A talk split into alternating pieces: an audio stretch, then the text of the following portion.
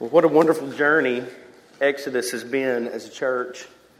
If you've been going through the book of Exodus with us, we've been in it some, I don't know, 20 weeks or so. Um, it's, it's, just been a fantastic journey. But that journey's coming to a close, church. Uh, our journey in Exodus will be about another four or five weeks, and that's it. And, and then we'll be closing up the book of Exodus. And, and so, God, at this point in Exodus, has picked a man uh, that man's name is Moses. We've all journeyed with Moses. He's picked Moses to um, rescue the people out. Um, God has then rescued a specific people to make them a people, not just a group of people, but a specific family of his own.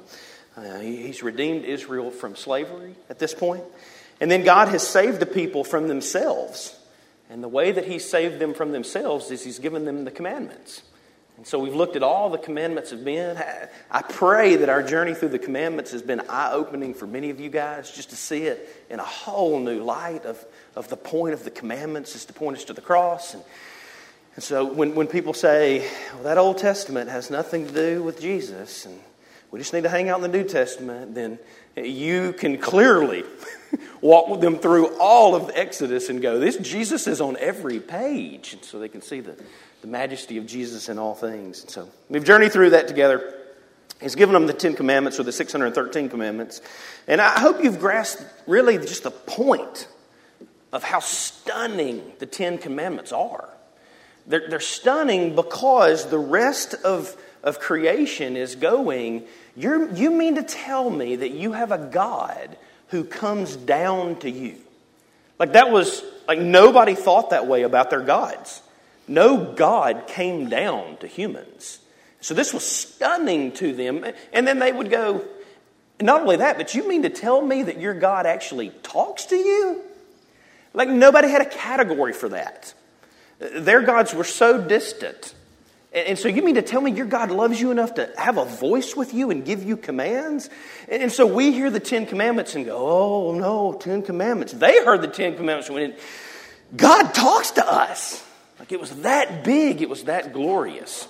Um, for them, me and Brandon, and Sinan and Eric were talking this, this week, and, and Brandon brought up this point. Their gods, to them, only showed up in the form of you had crops or you didn't have crops. And so that's all they knew of their God. But the Israelites were, no, no, we talk to our God. That's the glory of these, these commandments we've walked through. God wanted a personal relationship. God wanted to know their names. And He wants to know your name. He's that personal. He does know your name in His sovereignty. But, so now we've reached the point of God's done all these things, and now God is going to build a house right smack dab in the middle of their community. That's how much he wants to get to know them. He wants to build, he wants to live among them now. Not only does he talk to them, not only does he come down to them, but now he wants to live among them, which is just a whole different level of personal relationship. God's kind of gone into preparation mode. If you will, many of us have gone into preparation mode. Um, me and Julie Beth went into preparation mode for one of our children. Um, we, were, we were having a little baby girl, and so we were getting ready for that. So we were, we were pumped about this moment. And, and so we, we did all the preparation necessary to have this little baby girl live amongst us. And uh, we went and got pink things. Um, we, we had uh, two baby showers for this little girl. Um, the baby showers were laden in pink, and, and, so we got the room all prepared. We got the crib. It was the perfect little baby girl crib. And then we went and got the pottery barn uh, uh, thing where they don't bonk their head. Um, the, the thing, the non bumping head thing. We went and got that thing. And the bumper. The, thank you, Amber. we got the bumper. Um, we got the rocking chair. You know, the rocking chair had to be just right and all this kind of stuff because if you go rock a baby girl, it's got to be just right. We got that right. And we had the, the lamp. We had the Hello Kitty. It was the whole thing was themed out Hello Kitty, Hello Kitty lamp. It was so had the little Hello Kitty pillow. It was just stunning for this little arrival. We were preparing for her to live amongst us. Here we go. Julie Beth carries this child for a long, long time, past due. so we, I, am waiting. So we go to the doctor, and you know, the doctor's hey, look, uh, okay, uh, you are late and, and all this kind of stuff, but you know, we're going to check out the amniotic fluid, and there was plenty of amniotic fluid, and it's great. It's, it's going to be fine. It's going to be fine, but we really do have one major problem. And I, as a dad, am like, free, you, you, I'm already in war mode for my baby girl. Are you kidding me? What, what's going on? And he goes, This is not a girl. this is a boy. to which I'm freaking out. And little Abby Kate became Kobe Balin. but we prepared for this little girl to come live amongst us, which maybe explains why he loves Hello Kitty so much these days. I don't know. I don't know. But we prepared. That's all a true story. True, true story. Um, but all that to say this God is prepared in coming through this tent and tabernacle moment to live amongst his people in that same level of intimacy. So don't ever, if you don't get anything else we get out of this text today, don't ever think of the tent and tabernacle of Israel as this weird, odd thing stuck right in the middle of a desert of ritual that they had to pull off. If you don't get anything else, get it's the same as a loving mother preparing for their child to be amongst them. That's what's going on in this text. So, with that said, church, I hope you're going to be stunned today at the preparation and love uh, that God put into these passages for his people. This is an intensely specific and intentional God that we serve who wants to meet with his family very dearly. So, Exodus, get ready for it. Exodus chapter 25 through chapter 31. I know, that's a lot of text, and you're like, look, we've taken three verses and Tyler's gone two hours. How are we going to get seven chapters in the time that we have? Well, I think you'll see that in a minute. But I do want to read just the beginning of this, and then let's look at it together. Chapters 25 through 31. Um, the Lord said to Moses, Speak to the people of Israel, that they take for me a contribution. From every man whose heart moves him, you shall receive the contribution for me. And this is the contribution that you will receive from them gold, silver, bronze, blue and purple and scarlet yarns, and fine twined linen, goat's hair, tanned ram skins, goat skins, acacia wood, oil for the lamp, spices for the anointing oil, um, and the fragrance, incense, onyx stones, and stones for setting, for the ephod and for the breastplate. Do you see the tie in here? I want all, you get it right. Bear no expense. When you go to Pottery Barn, turn down this aisle, pick this thing off of Bay 2. I need this, this specific for my children. And verse 8, and let them make me a sanctuary. Make me a sanctuary, because I'm coming to them. Make me a sanctuary, so you shall make it. And I can sum up the next six chapters with pictures. So, for all of you who are like, finally it's picture day, uh, well, today is going to be your day. So, the next six chapters is this. This is what pops up. Now, um, chapters 25 through 31 is all about this God who's going to come near and he's going to command this, this tent and this tabernacle to be built. And anywhere that they go through the wandering of the wilderness, it's going to go with them, and it's got to be specific. And everything from the ledges to the stones to the ropes to the everything is specifically laid out. And so you can see this is going to be in the center of their community, and then their tents and, and their dwelling places will be all surrounded all around. This is what's going on. So maybe just kind of a, a closer honed in view is the next slide. This kind of give you an idea of, you can see on the right this football field versus the size comparison of what the tabernacle and tent looked like. So you got a big football field. Well, this is kind of the size of, of what the tabernacle and tent looked like. and the way that it's all laid out, and, and, maybe some more of this specific thing. So you can see these slaughter tables as you come into the courtyard, and then you've got these different items. So maybe we need to zoom in just a little bit closer to see what's going on. Back in the back, you've, you've got this place where the Holy of Holies dwells. And so, not only in the court tabernacle and all the things that are going, you finally can come into another tent inside the tent that's covered with different layers, very specific. How, you can't just throw it up, it's very specific. And, so people could kind of walk into this, and we'll kind of go through this in just a second, that had a, a few more elements in, in all of this. But the details in all of these chapters come down to the ledges, the gems, the rings on which the Ark of the Covenant, how they're fastened, the poles that go through them, the curtains, the fabrics, the colors, the sizes, the numbers, the participants, the lamps, the oil, even down to the oil of how the oil was to be beaten out, the oil, the offerings, the animals, the procedures, the craftsmen.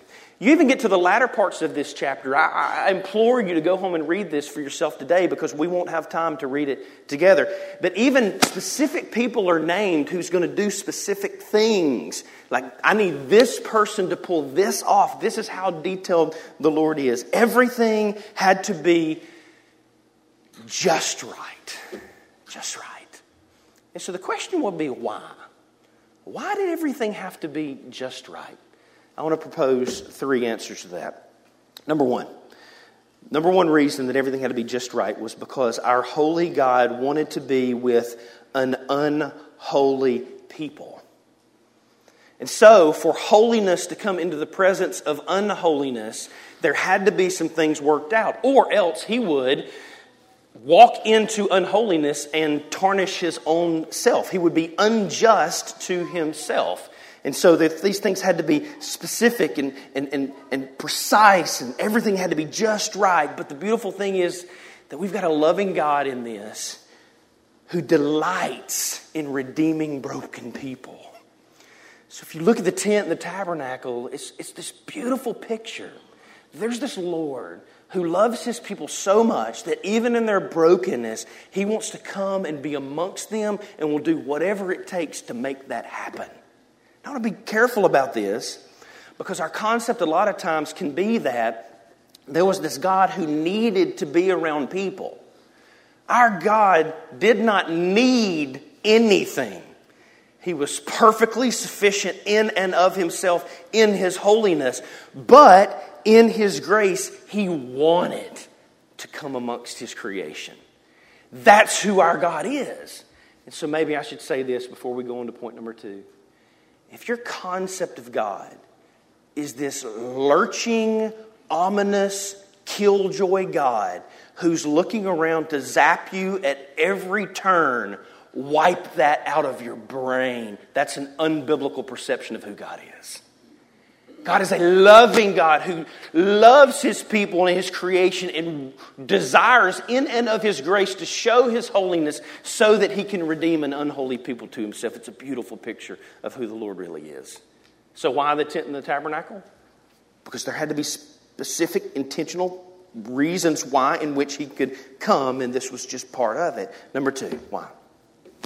Because our holy God wanted to give us a temporary glimpse of his eternal substitutionary plan, making what is temp- temporary become reality forever. And I think that the whole picture of everything that we've seen is in and of itself a picture of the gospel. Now, before we flip over to that slide, hear what I'm saying. When you look at the tent and the tabernacle, I pray that you'll walk away seeing it today as, oh my stars. The way that it's laid out is the gospel. Like, what I'm telling you is, the specific way it's laid out is the gospel, even back in Exodus. You've heard me say several times, church, you've heard me say over and over and over the Bible is all about Jesus. It's not about you, it's about Jesus. All of it, from Genesis to Revelation, all of it points to his glory. And what I'm about to show you is even the way that the temple is set up is to proclaim the gospel of Jesus.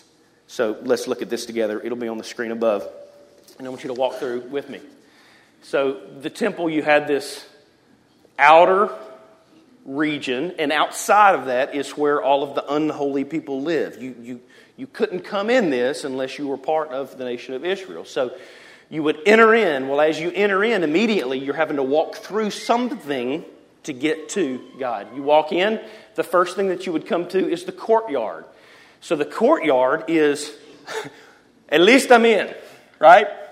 Now, this is the psalmist crying out, Better is how many days?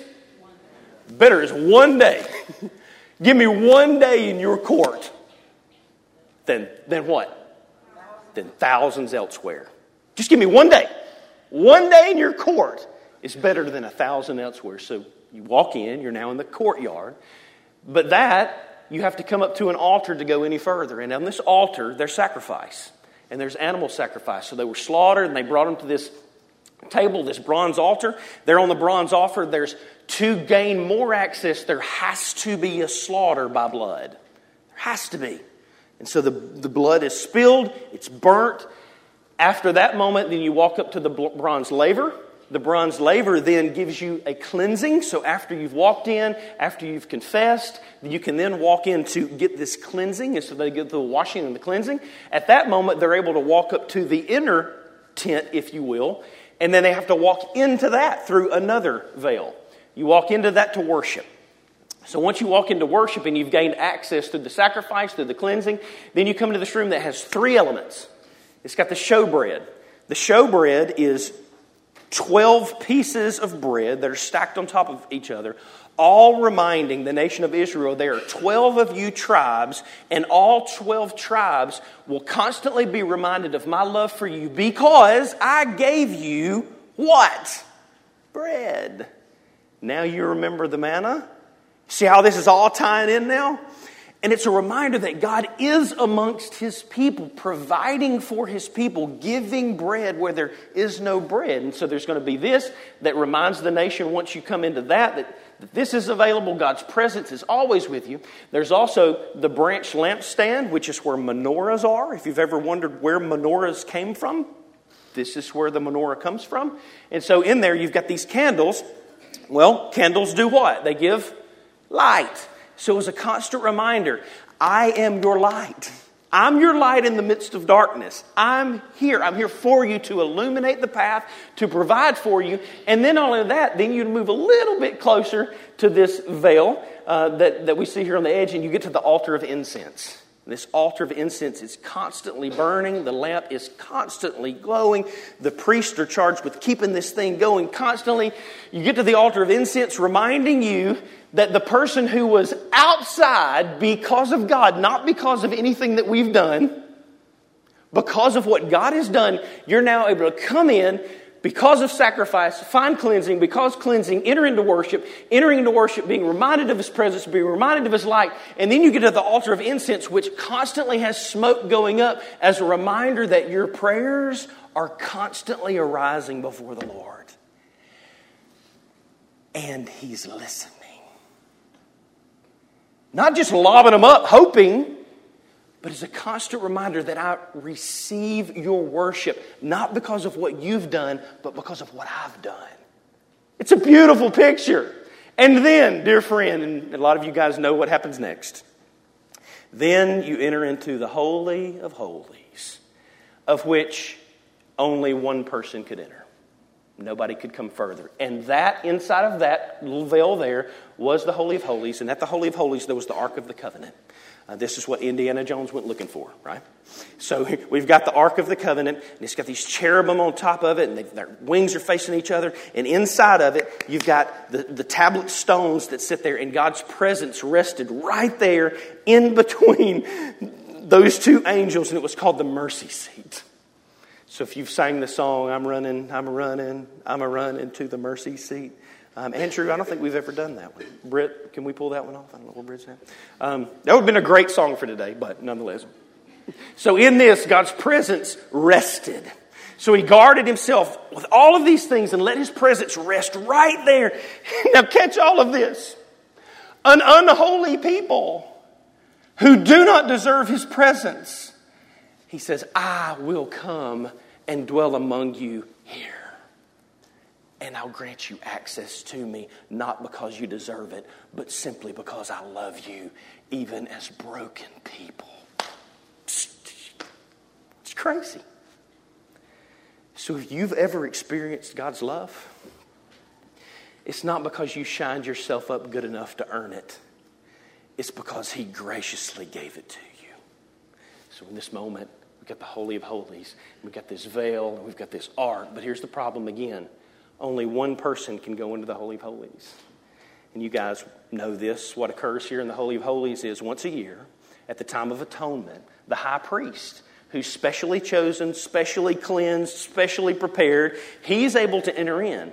So much so, so dangerous, a lot of you guys know this, they tied what to his leg? Tied a rope that had a what? A bell on it. Yeah, they tied a rope that had a bell on it because he would climb in there. Because if he had anything in and of himself that was unholy, um, he would die there at the altar and they would have to drag him out. This was the point of this rope. And so he would have to go in. But what would happen is there would be two goats. They would have one goat that the, the blood would be spilled, and this priest would grab this blood and be in a, a, bucket, and he would go in. And you can imagine this is a nervous moment for the whole nation of Israel, but you can bank on it. It was real nervous for that one brother that was going in, right? So he's going in with this blood, and he's going in to offer, and he's taking the blood of that bull and he spreads it all over the ark. I mean, you maybe have seen pretty pictures of arks and how they're real pretty and shiny. This different was a bloody mess. It was like a haunted house horror show. Okay? But the blood is what the Father demanded. And, and so it's there, and he, he spills, the blood is everywhere, and it's, it's all over the place. And he goes and he offers, and then he would walk out in that other goat. He would lay his hand on that goat, still with bloody hand. And he would lay his hand on that goat. And in that moment, he would offer the sins of the people of the nation of Israel onto that goat's head. They would then take that goat, called the scapegoat, out of the court, let it go, and it would run free. Again, picturing that our sin had been placed on that goat, sent free. Again, not because of anything we've done, but because of the great love of the Father. It's substitution. Church, that is the gospel and its great love for you all the way back in the book of Exodus. So, with that said, we make it to number three. Why did God do this? Why did He have this ark? Why all these things? He wanted to be with this unholy people. He wanted to give this glimpse of the eternal substitutionary plan. And then, number three, God wanted His people to know that rest is only found in Him. All else would just be wandering in the wilderness, traveling on their exodus. And in this moment, he wanted them to see this. Chapter 31, we've made it. See, we just made it through six chapters of the Bible, church. That's the fastest Safe Haven's ever made it through. Chapter 31, verse 12 through 17. Here's what he says. And the Lord said to Moses, after all of those plans for that to be built, you are to speak to the people of Israel and say, Above all, you shall keep my Sabbaths for this is a sign between me and you throughout your generations, that you may know that I, the Lord, sanctify you. You shall keep the Sabbath because it's holy for you. Everyone who profanes it shall be put to death. Whoever does any work on it, that soul shall be cut off from among his people. Six days shall work be done, but the seventh day is a Sabbath of solemn rest, holy to the Lord. Whoever does any work on the Sabbath day shall be put to death. Therefore, the people of Israel shall keep the Sabbath observing the Sabbath throughout their generations as a covenant forever. It's a sign forever between me and the people of Israel that in six days the Lord made heaven and earth, and on the seventh day he rested and was refreshed. In verse 18, where we'll close our time today. And he gave Moses, when he had finished speaking with him on Mount Sinai, the two tablets of the testimony, tablets of stone, written with the finger of God. All of this a beautiful display of the Lord coming to us because He loves us. So at the beginning, I said God was so loving that He would build a house right in the middle of the community. But as a Christian who lives post cross, it gets even better than that. It gets more stunning than that. And hopefully today I've already got you to see this is stunning in and of itself. So how could it get any better than that? That it would be better than a God coming and making preparation to be Him. How could it get any better than that? Let me read you three passages of Scripture. For us who are believers, cling to these words. Colossians 1 27. But God chose to make known how great among the Gentiles are the riches of the glory of this mystery, which is Christ in a temple? No. Which is Christ in a tent? No. Which is Christ in you, the hope of glory. Colossians goes on to say this 3 verse 3 For you have died, and your life is now hidden with Christ in God. And then Ephesians 1 goes on to say it this way And in him you also, when you heard the word of truth, the gospel of your salvation, and believed in him, were sealed with the promise of the Holy Spirit. Now, check this. You, if you're a believer, are a God sandwich. You can walk away and going, I'm a God sandwich. Troy, I don't know what that means. Let me explain it to you, right? And now I'm hungry and I want a sandwich. Um, so here's what this means it's a beautiful picture. The nation of Israel, wandering in the wilderness, has no hope. God says, I want to come among you. I'm, I'm a temple. Build this way and do this and kill this and slaughter this and cleanse this, that you can get a little closer. And there's going to be one guy who gets us kind of close, but you still can't get totally in there. But one guy can kind of get in there. But I'm to do all this because I love you and I want to hang out with you. Think about the people that you want to hang out with. Like that's the people you dearly love. Our Father delights in you in the same way. So I want to be near you. I want to hang out with you. I want to, this is what's got to be prepared for. We hang out and all this kind of stuff. So, so all this kind of stuff, this is great and this is glorious. And we look at this and go, this is awesome. And then Jesus, post cross, says, now I'm going to take it a whole nother level. I don't want to just be in your proximity, but because of my substitution for you, I will come and dwell inside of you. I, God, the hope of us is Christ in us, the hope of glory. So Christ, no longer in a temple, out of the temple, in you. Christ is in you.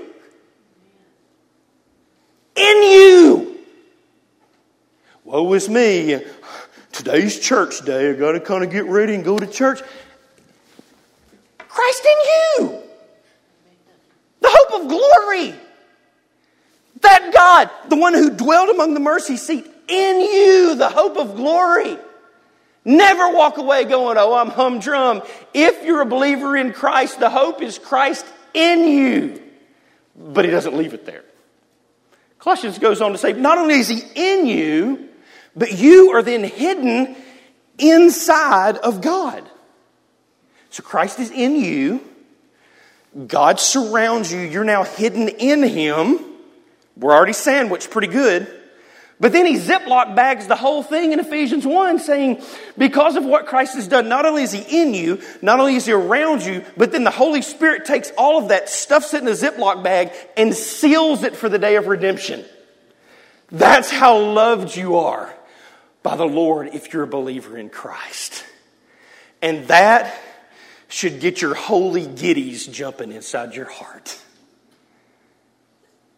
That's the extent to which you are loved, beloved ones. And then John 1 14 wraps it all up and says this The Word became flesh and dwelt, Greek word, tabernacled among us. What a few beautiful picture. It's mind blowing, church. It's mind blowing. Never think that if you're a believer, you're not loved. He's with you. He's with you today. He is with you as you eat lunch today, as you eat that entire sleeve of Oreos. He's with you. He's here with you today as you balance your checkbook. He's with you. And then eat the other sleeve of Oreos. He's with you today as you go to the batting cage. He's with you today when you're cramming for that test that you didn't study for. He's with you today when you do your homework. He's with you today when you take that holy Sabbath nap. It's, it's, it's in the Bible. As a matter of fact, it said, if you don't take a nap today, you'll die. I think that's kind of what the text was getting at. Something about Sabbath. No. He's with you today when you rest. He's with you today when you feel isolated by the world. He's with you. When you don't understand what has happened in your life, He's with you. He's with you when you're wondering. He is tabernacling in you, around you, and sealing you. He is with you. And Ada Habershon got this in a way that I think is going to be beautiful and is going to lead us as we continue in worship. She understood that God wasn't just tabernacling near, but if you have believed in the gospel, uh, that you're being bear hugged, if you will, by the Lord. Ada was an author, a biblicist, a composer. If you've heard of Charles Spurgeon, um, she was in his inner circle with Dwight L. Moody and these guys. She was, she was it's, it's quite astonishing the books that this lady has written.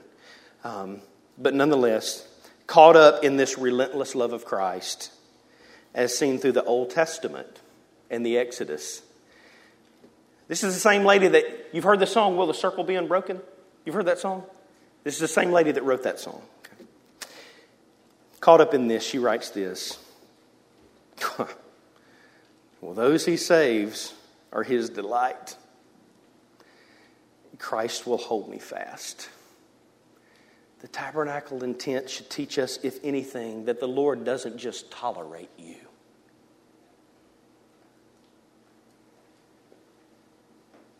But he delights in you. Precious in his holy sight, he will hold me fast. Like a mother preparing for her newborn to arrive in the room. You're that precious through the blood of Christ. He will not let my soul be lost. His promises shall last. The one who authored your faith will perfect your faith. That's Lenny's hope. And that's my hope. And that's your hope. Bought by him at such a cost. He will hold me fast. Church, He's with you. Not because you're lovable, but because He is that lovely. Let's pray together.